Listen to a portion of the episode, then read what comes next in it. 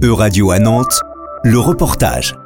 Je pense à vous, dans Fragment d'un discours amoureux écrit en 1977, Roland Barthes évoque la question de la lettre d'amour. Pour lui, ce geste amoureux amical se résumerait à l'expression d'une seule information variée, je pense à vous. Alors à quoi ressemblerait une lettre d'amour sous la forme d'une exposition? Eh bien c'est le défi relevé par le collectif Impression Mutante, composé de quatre jeunes diplômés de l'école des beaux-arts de Nantes. Ils exposent jusqu'au 10 décembre au musée de l'imprimerie Quai de la Fosse.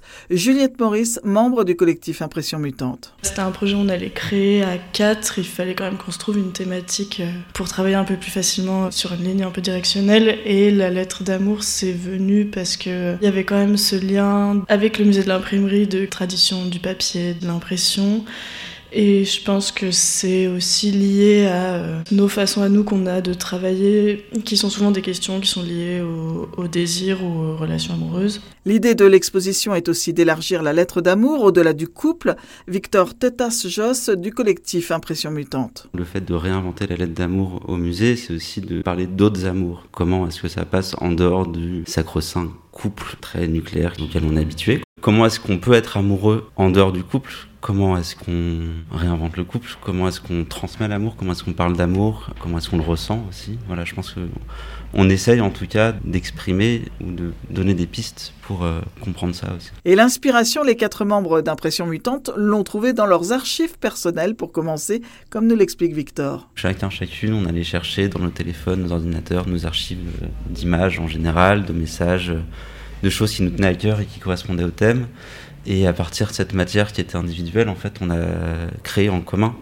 Les images qui sont présentes, en fait, ont été, je pense, réappropriées par toutes et toutes les membres du collectif. Alors concrètement, à quoi ressemble cette exposition? Je pense à vous.